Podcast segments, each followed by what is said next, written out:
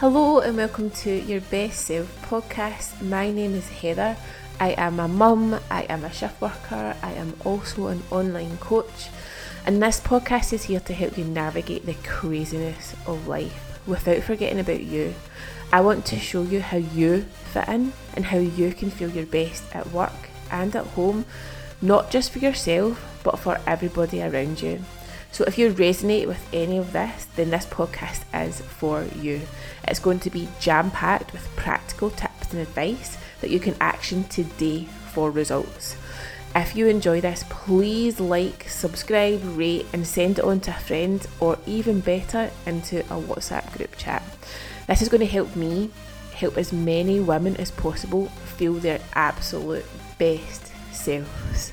So I hope you enjoy. Hello, everyone, and welcome to this episode of your Best Self podcast. it's a bit of a stuttery start. I wasn't sure what was happening there. Um, so you've probably guessed by the title of the podcast that we are speaking all about the menstrual cycle. Now, I do have to apologise because this was a client request that was requested a couple of weeks ago, and I'm just getting round to recording it. But I really wanted to do it justice, um, and I've done a little bit of research. I've been doing some reading into like um, how the your menstrual cycle can impact you. So how, how it impacts your weight, how it can impact your nutrition, your workouts, performance, etc., etc. Um, and the kind of um, main thing here is like you, how it impacts you, okay? Because everybody's going to be different. So one of the most important things I am going to tell you just now and continue to tell you throughout this podcast is you need to start tracking your own menstrual cycle um, if you don't already, all right, because you, it's really important for you to know your symptoms, to get to know your body, um, and start to kind of feel empowered and advocate for yourself, um, because everybody's cycle is going to be different. No cycle is going to be the same. Like even your own cycle is going to vary from month to month. Um, especially when you start making changes to your lifestyle. So the cycle of an egg is about three months. Excuse me.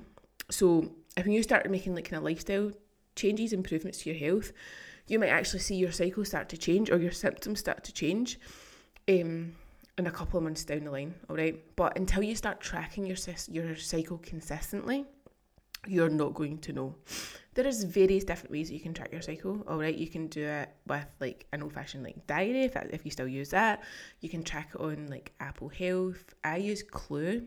I really like you. Clue it's a free app and you can track all your symptoms throughout the month. Okay, so if you maybe bloat when you're ovulating, like maybe you start tracking um like bloating and then that starts to you start to see like over a couple of months you start to see some consistencies you start to see like some some triggers so and clue the, the longer you track for which I'm, I'm assuming it'll be for like most tracking apps like the longer you track for it actually starts to show your cycle. It starts to, to predict when your next period is going to be. It starts to it will tell you your cycle length.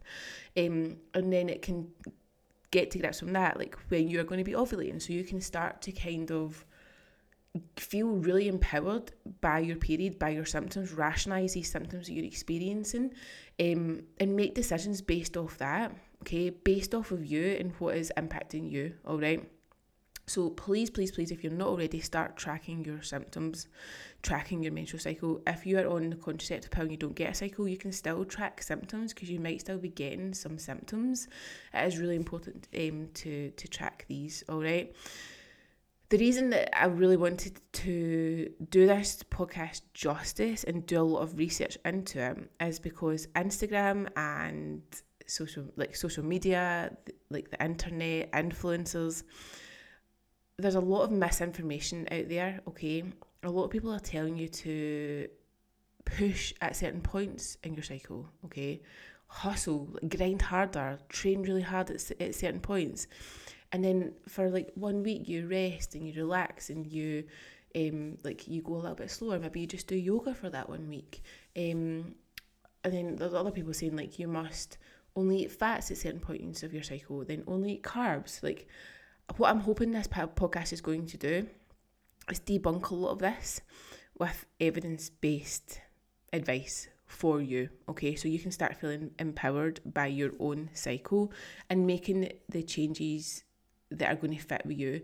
And what I'm also going to hopefully do is simplify things down for you. Okay, you don't have to overcomplicate like this. Okay, just because there's certain people or, or influencers telling you to do one thing doesn't mean to say you need to do it because it might not impact you at all. Okay, let's kind of start with like a basic overview of your menstrual cycle. All right, so there are like two main phases. All right, so I'm just going to go over like the the kind of main phases and the main kind of hormones that are involved in these. All right, so you'll have like your follicular phase, which is usually from like day one to day 14 if you are talking about like a 28 day cycle but that is the average cycle okay? But some people can um it can last anywhere between like maybe 24 to like 38 days sometimes more than that as well. So again it just depends on you okay? But if we're going from a 28 day cycle your follicular phase is usually between day 1 to day 14 okay? Um, and estrogen is the dominant uh, hormone during this phase. And that is because when your um, egg releases um, in the ovary uh, um, or when it prepares to release for ovulation, the egg or the follicle it produces produces estrogen as it grows. So just before ovulation happens, so just before the egg is released, um, estrogen is going to peak. Egg is released, and then that is like the kind of end of the follicular phase. And then you go into your luteal phase, which is, if you're again talking about a 28 day cycle, it is from day 14 to day 28. And in this phase, progesterone is um, dominant. So the egg is released um, after ovulation and it turns into something called a corpus luteum. Um, and then it's this that makes like the hormones uh, progesterone and estrogen to support pregnancy. Okay, so if pregnancy doesn't happen, then that corpus luteum is going to break down, um, and then that is going to cause your um, hormonal changes, and it's going to cause like premenstrual symptoms. So things like your mood changes, headaches, acne, bloating, breast tenderness, etc., uh, etc. Everyone's going to have um, like different symptoms. Okay, so the changes across your cycle, the changes in your hormones these are all going to have like an impact on energy levels, on your mood, on your cravings, like nutritional choices, your performance, your skin, your hair, digestion, body image, just to name a few. Okay, so let's kind of take like a little deep dive into what might happen. And the emphasis here is on might, okay, because you might not notice any changes at all, all right? Or you might only experience a couple, or if you are like one of the poor souls out there that actually gets that is going to experience all of these. Um, like you have to kind of get really in tune with your own cycle. Okay. So what I'm going to start with is like the impacts that these hormonal changes um, across like the your follicular phase and your luteal phase, what they can have, um, what impacts they can have on nutrition and training. Okay, so let's start with nutrition. Okay, Key things to note are progesterone is going to increase hunger. Okay, so many women will or might might feel hungrier the week before your period. Okay, and some advice that I give my clients is to they have three options okay so you always have options especially the week before your period when hunger is high okay or the week of your period it just kind of depends person to person but the three options are that one, they increase their calories up to maintenance for that week, and they, if they have a fat loss goal, um, they kind of just make that decision that fat loss is just going to go in the back burner so that they can honor like the, the feelings of hunger. Because I don't know about you but like the week before my period um when I'm feeling hungrier like that hunger is insatiable hunger. Like and sometimes one of the other options is to increase your your calories by like two to three hundred, and that is just going to factor in the increase in your basal metabolic rate um, for having a period because you're to to produce um, like a menstrual cycle to, to have that bleed it is an energy expended ex, energy you basically you're using energy for that process to happen. And that energy is about two to three hundred calories a day. All right. So you could increase your calories by two to three hundred. Um, but I know for me and many clients, like two to three hundred literally does not touch the sides. The hunger that you experience is like two to three thousand calories. Um, and sometimes like if we are really thinking this realistically, um, two to three hundred calories is like a slice of toast and banana or a couple of slices of toast. It really is nothing in the grand scheme of things. And sometimes for some people, like that hunger is just too intense. Um, and bringing calories up to maintenance is like is actually better because overall it just means for the month calories are going to be probably lower than having that week where you're trying to fight hunger for the full time um, and you end up like dramatically overeating. Whereas if you brought your calories up to maintenance, um, yes, you wouldn't be in a deficit for the week, but um, overall you'd probably be in a like a better place mentally as well because you wouldn't feel like you were overeating, overindulging, and then restricting.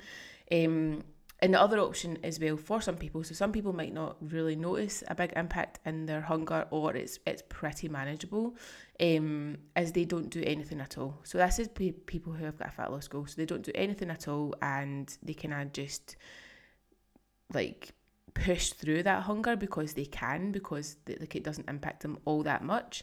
Again, it's why it's very important to know your own cycle.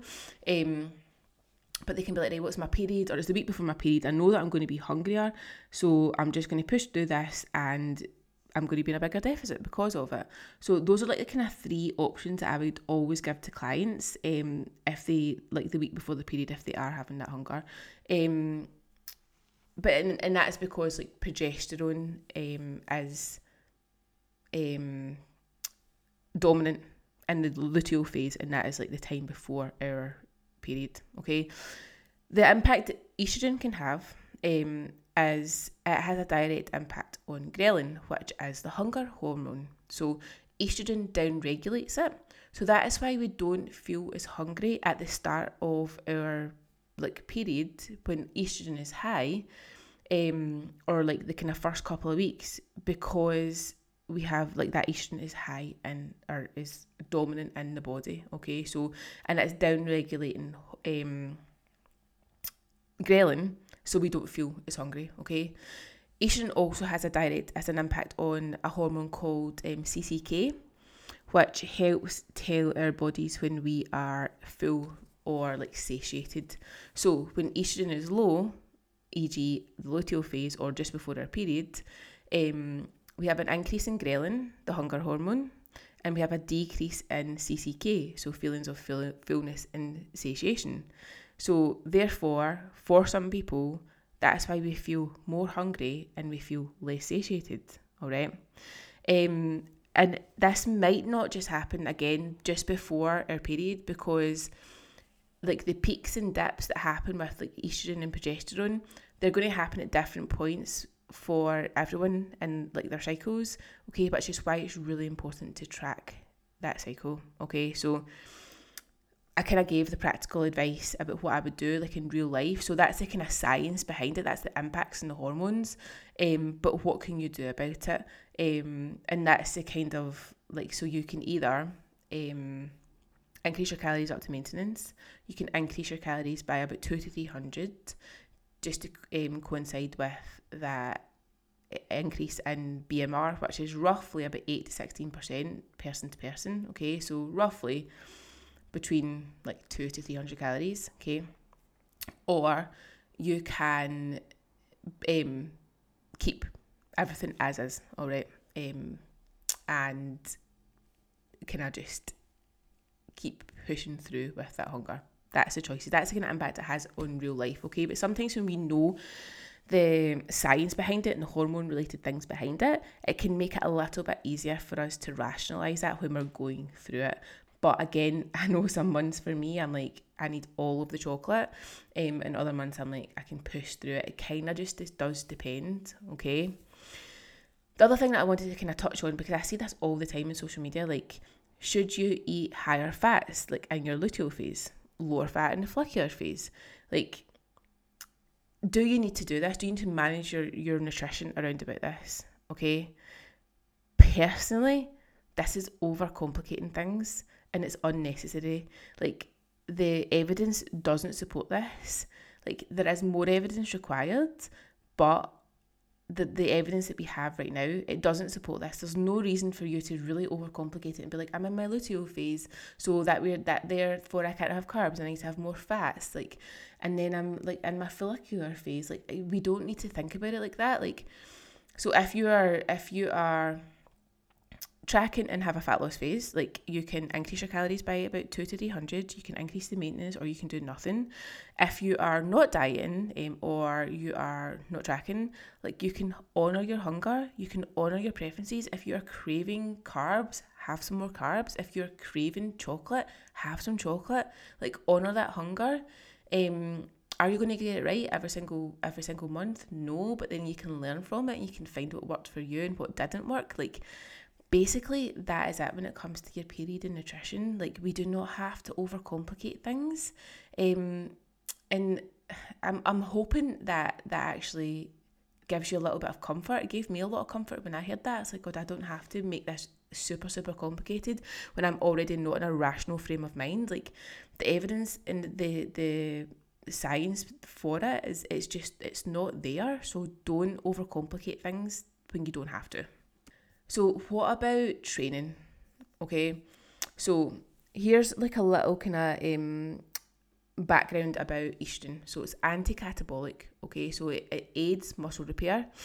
It acts as an antioxidant, which is going to release, um, reduce DOMS, so that's the delayed onset muscle soreness. So, if you are starting like a new block or you're new to exercise and you get those excruciating muscle pains, like when estrogen is high, it is going to help reduce these. Okay, so again, if you're looking at like the kind of what it does on paper, on paper, for some that might mean that they have they, they are able to tolerate a little bit more volume, more training volume. The like the first so your follicular phase, so just before ovulation when estrogen is at its highest, maybe that's when you are like that's when Instagram is telling you to go to the gym, smash it, set PBs, etc., etc. Like, okay, um, and then when you are in your luteal phase, so when progesterone is dominant, um, there is a slight reduction in insulin sensitivity. There's an increase in fat fat oxidation, which is why there's probably the the thing about like increasing your fats in your um your luteal phase. um and um sorry and then there's potentially a decrease a decreased strength mid luteal phase due to that dip in estrogen so when you are when when the um, luteal phase starts that's when you are like estrogen is peaking and then it's obviously going to dip after that okay but with that dip there also might come a um, an impact on your mood. So you have lower mood, your body image slash confidence might decrease. Um, there might be a little bit of weight gain. So just after ovulation, some people might find that they blow, or there's a little bit of a, a fluctuation in the scales. And all of these things combined might have an impact in your performance in the gym. Okay, so yes, it might be because of a um, like a dip in estrogen, but I think coupled with all of these other things that that, that dip in progesterone, uh, estrogen can have, um, might also have an impact on like your performance and how you're showing up and how you're feeling in your body and your confidence levels. It's not always to do with like it has to do with hormones, but it's um like you don't always have to make a lot of changes. Um, and also you might have a find an increase in your temperature which can impact sleep. Okay, so I know a lot of people who are going through maybe perimenopause as well, like they're getting those hot flashes, it is impacting their sleep. If you've had a poor night's sleep, you know what it's like the next day when you're trying to push in the gym, you're trying to um like lift heavier weights, etc. You just don't feel like it. There there sometimes isn't anything there.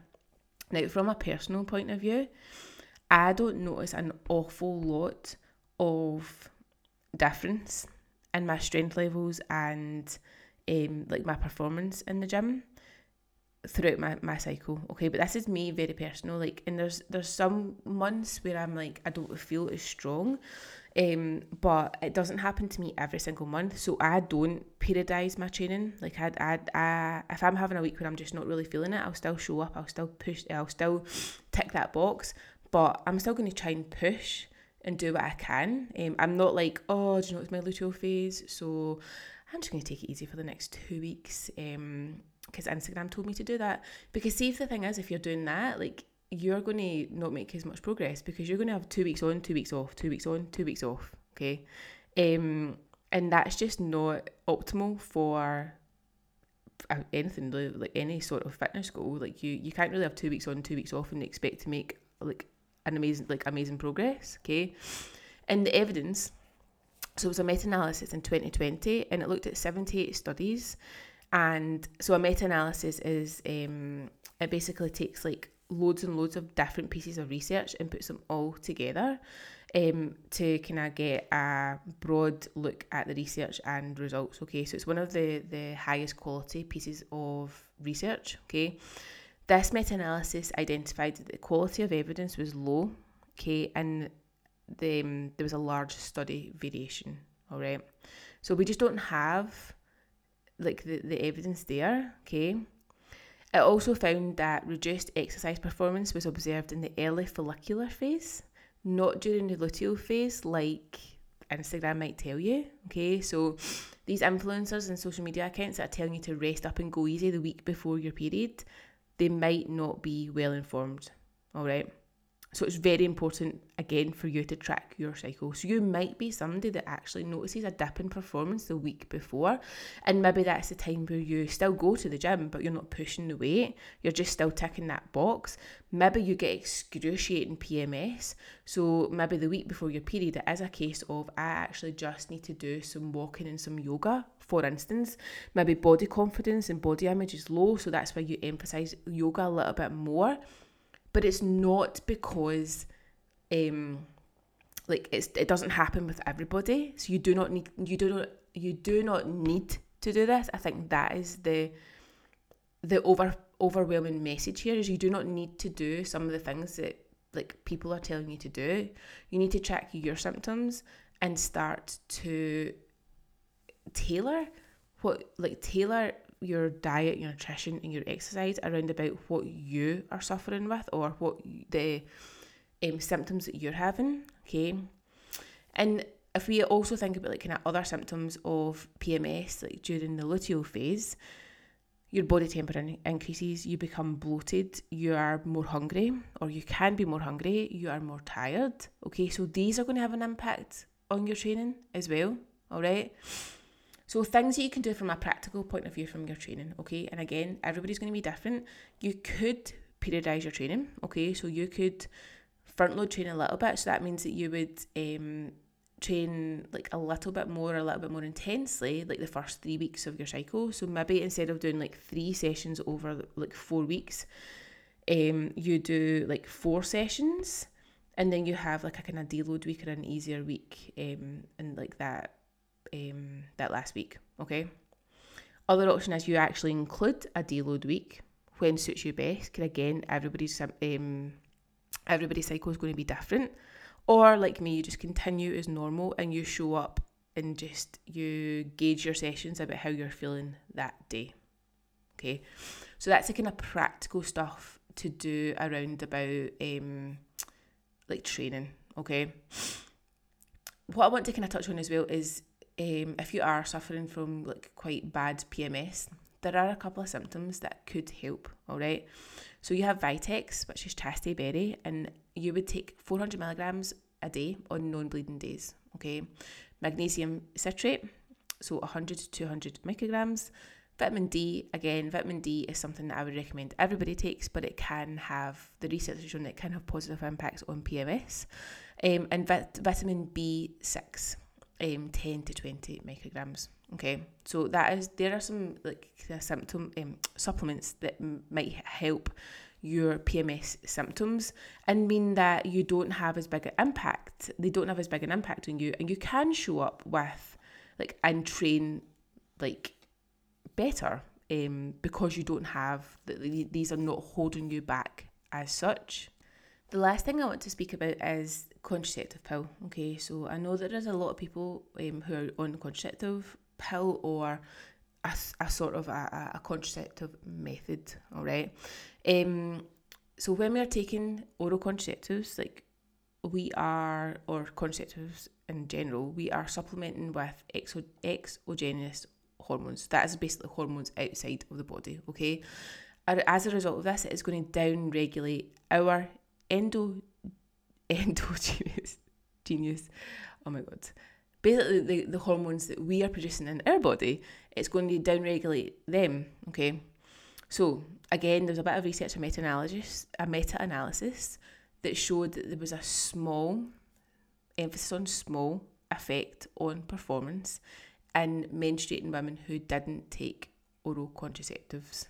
So what that might mean is if like if, if you are on the pill, then you might not notice as much of a difference in your performance. Um, but like, you know, you have to advocate for your own bodies. Like, is that a reason to go on the pill? Is that a reason to come off the pill? Like, that's a decision that you have to make. Okay. The key point from that meta analysis was that the current evidence doesn't warrant general guidelines, um, to like on oral contraceptive pills like using them compared with not using them on like exercise performance, okay? Because it was pretty consistent across the cycle. There was just a small, small effect that was seen. All right. And then when a lot of a lot of um, people will tell you, you'll hear in social media, etc., like that going on oral contraceptive is going to make you like gain fat. Okay, so it's going to have impacts on your body composition. The research here was that the effect on your BMR, so your basal metabolic rate, was debatable. Okay, so basically they couldn't find any evidence. The effect that it had on like fuel use, so fats, carbs, like what I was speaking about before, like should you periodize that you um, eat more carbs on your luteal phase, eat more carbs on your follicular phase, that was debated as well. Okay, effects on weight, that was also debated. So they couldn't find any strong evidence to show that people who were taking the pill um, it, it, the pill itself caused them to gain weight. Okay. What they did find was it could manage PMS symptoms, so that might be a for uh, that might be a reason for people to start taking oral contraceptives if they are getting like debilitating PMS symptoms. Okay, um, and what they also found was that people who take oral contraceptive might not see as much fluctuations, and that is because the you are intaking the hormones and they are going to downregulate your own natural cycle. Okay. One last thing I'm going to speak about, okay, is um, body image and PMS, okay, and that is something that we do have to speak about. It's going to because that is going to have an impact on your life and how you're showing up, okay, and there was a piece of re- um, research that showed that people felt their least attractive the week before their period and then they felt their most attractive when they were ovulating. And that kind of makes sense when we're thinking about like ancestral, is that the right word? Like cavemen um, times. So people would, like women would feel their most attractive the week before they were ovulating. Okay, so they'd be the most body confident the week before they were, they, they were at the kind of peak ovulation time to like have babies, basically. Okay. Um, so what we can take from this is our body image is going to be impacted by our cycle. We are there are going to be times of our cycle we are not going to feel as attractive we're not going to feel as body confident. Um, and we do have to take that into account, okay? And we do have to practice um, like self compassion, okay? Daily gratitude, a little bit of mindfulness. Like these are all going to help um, improve our PMS symptoms and like things like body image as well um, throughout our cycle. Okay, and it's not just doing it like doing it like at certain points of our cycle. Like I think this is something we all have to get into the habit of doing daily. Okay, daily gratitude is really going to help. Like doing some mindfulness work, yoga. There's loads and loads of research into yoga and how that can actually improve our body image, um, and just like being self compassionate, like not beating yourself up if you have a week where you just don't feel like going to the gym or you eat a little bit more. It doesn't make you a bad person. Um, it doesn't mean that you've failed. Like we have to bring in that self compassion and know that, like, you know, for some people, like there are going to be certain points of our cycle where it is going to feel so so tough. But I think that it's really important, like, well, one that we are showing ourselves that compassion, um, but two that we um are doing the things, big pause there, that, that we are doing the things that are going to help improve our PMS symptoms um, and actually getting in tune with our own bodies, with our own cycles. Um, and that way we can be we can feel empowered to, to make changes and to make decisions um, based off how we're feeling okay? And and then we can choose to like not overcomplicate things and we can choose to eat and train in a way that actually works for us and it still moves us forward towards our goals whatever our goals will be whether they are a health goal a fat loss goal a maintenance goal a muscle building goal like a, a fitness goal we can make decisions based off the evidence that we have from tracking our own cycles and what's going to work best for us and how we can best show up um, as our like best selves okay? And what's that going to do? It's going to help you with being consistent okay? It's going to help you stick to your diet, your nutrition plan, your workout plan, because we can make little tweaks around about it depending on how you're feeling, okay? We then become empowered because we actually get to know our own bodies and our triggers and not just what social media or influencers have led us to believe, okay?